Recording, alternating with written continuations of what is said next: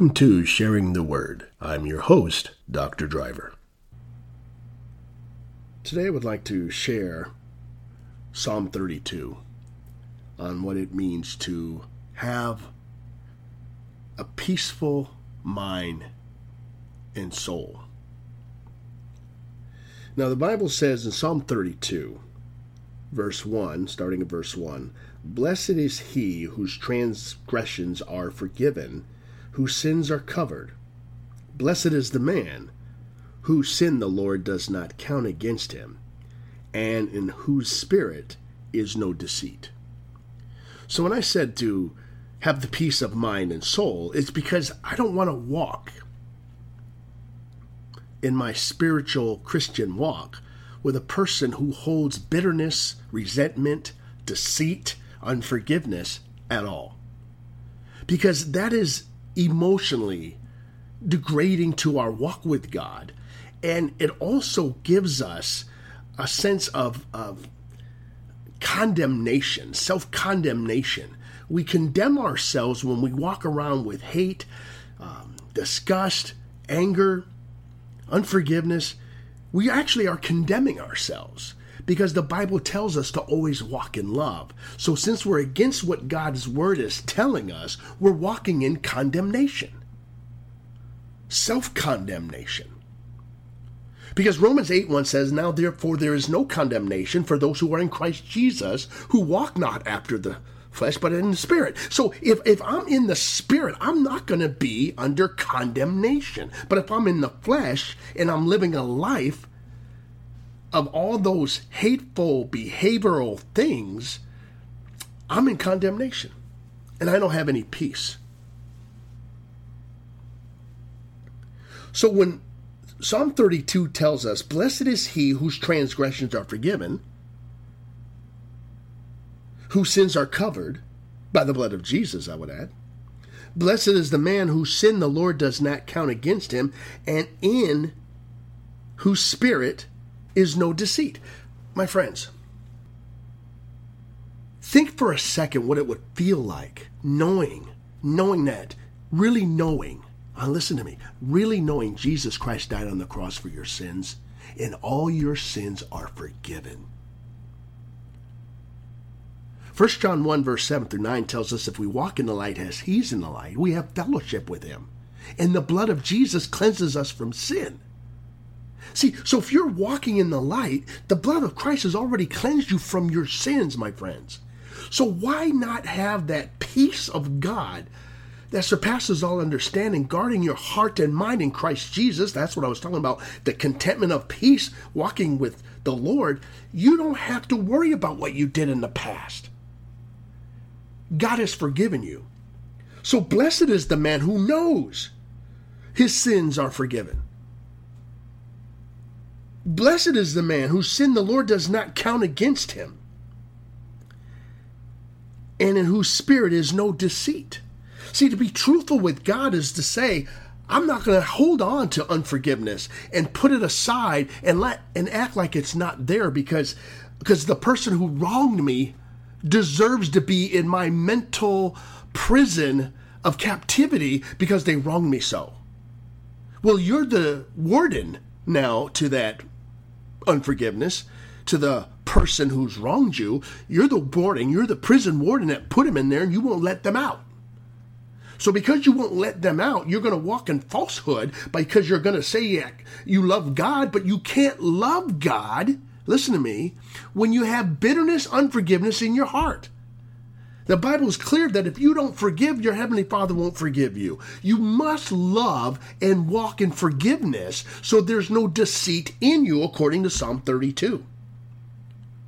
And if you are walking with peace of God that surpasses all understanding, and you're walking in the light as He's in the light, you're having fellowship with God, then the Holy Spirit's in you. The blood of Jesus cleanses you from sin. But if you have sin, according to 1 John 1, you can confess your sins and he is faithful and just to forgive you of all your sins and purify you from all unrighteousness. So, why not walk with the love of God, the peace of God, so that there is no deceit in you? See, if you don't confess your sins and you're going to be false with God, be hypocritical with God like a Pharisee, then you're going to put your body into compromise and it's going to wear on your soul. If you don't forgive and love and, and show mercy, your body is going to wither away. Your body's going to moan and groan because you're going to get sick more. You're going to have issues that you're wondering why medically you're not always feeling well. But you say, I read my Bible or I go to church or I sung a song. But what's in the prison cell of your mind because you're the warden on whom in your life? Who's in your life that you have not forgiven? Is it your mom, your dad? Is it your brother, your sister, your spouse? your employer?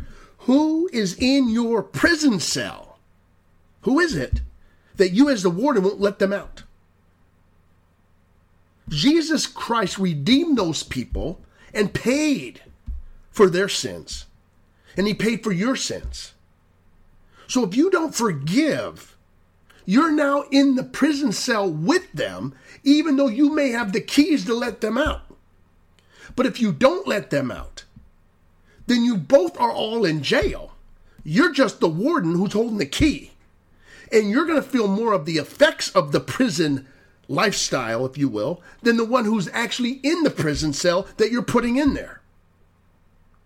So, verse 3 of Psalm 32 says, When I kept silent, listen to me, when I kept silent, my bones wasted away through my groaning all day long.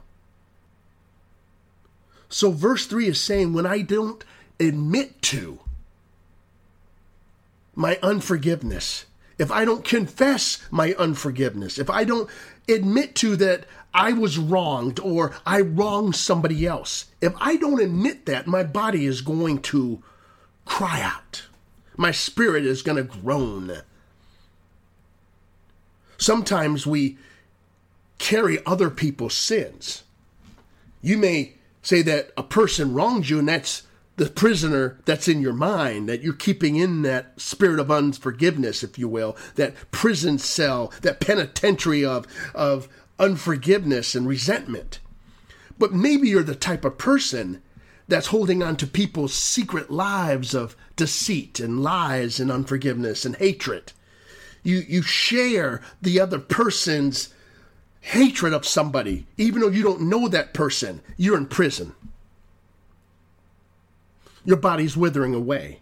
Maybe you were told a secret because it would um, hurt somebody if the person found out. But you know the secret that you're holding is is an ungodly thing and it leads to gossip and it could lead to also dissension and division. But you're holding that secret. You're in prison too. And your body's going to groan and complain so the Bible says in Psalm 32, verse 3 When I kept silent, my bones wasted away. Your bones degeneratively, degeneratively falls apart.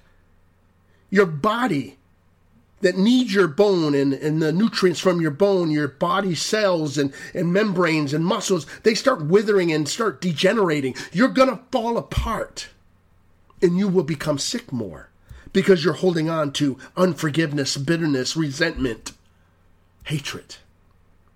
So the Bible says in verse 3 When I kept silent, my bones wasted away through my groaning all day long. Verse 4 For day and night your hand was heavy upon me, my strength was sapped, as in the heat of summer. If you don't let that prison cell door open in your mind of who wronged you and set them free, you're never going to be free. The person could have asked for forgiveness. The person who wronged you could have came up to you and gave you alms, could have gave you a gift and you rejected it. You could be free yourself out of your own prison regardless if you now want to be the warden and dictate that you're not going to let that person out and free them from your mental prison of unforgiveness. You don't want to let them out. You want to keep them in your cell, in your mind, and have them just eat bread and water in your mind because of a punishment.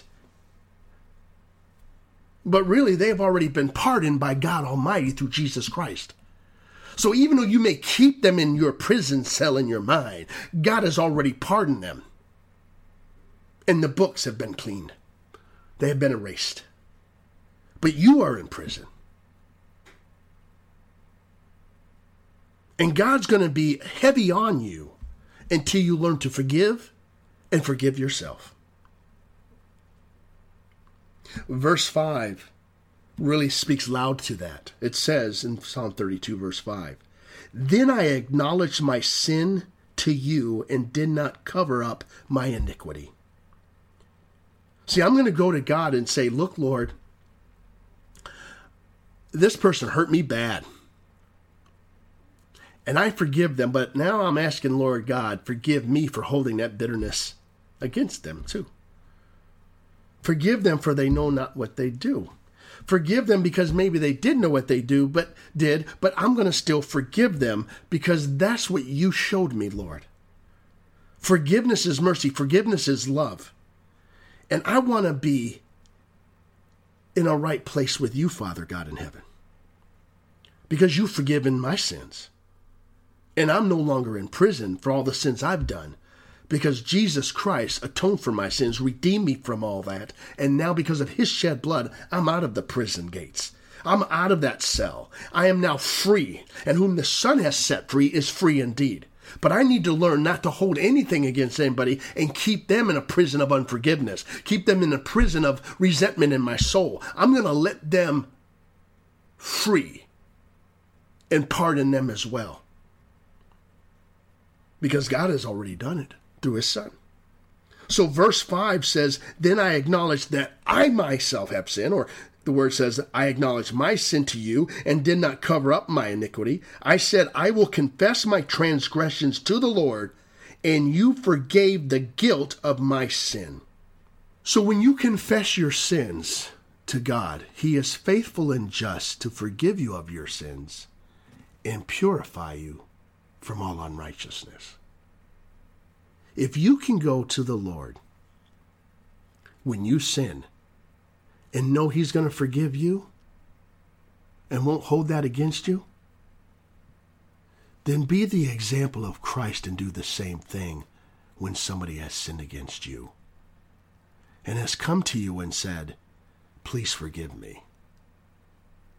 Pardon them, forgive them so you all can get out of your prison of unforgiveness and be free to live a life knowing that whom the Son has set free is truly free indeed.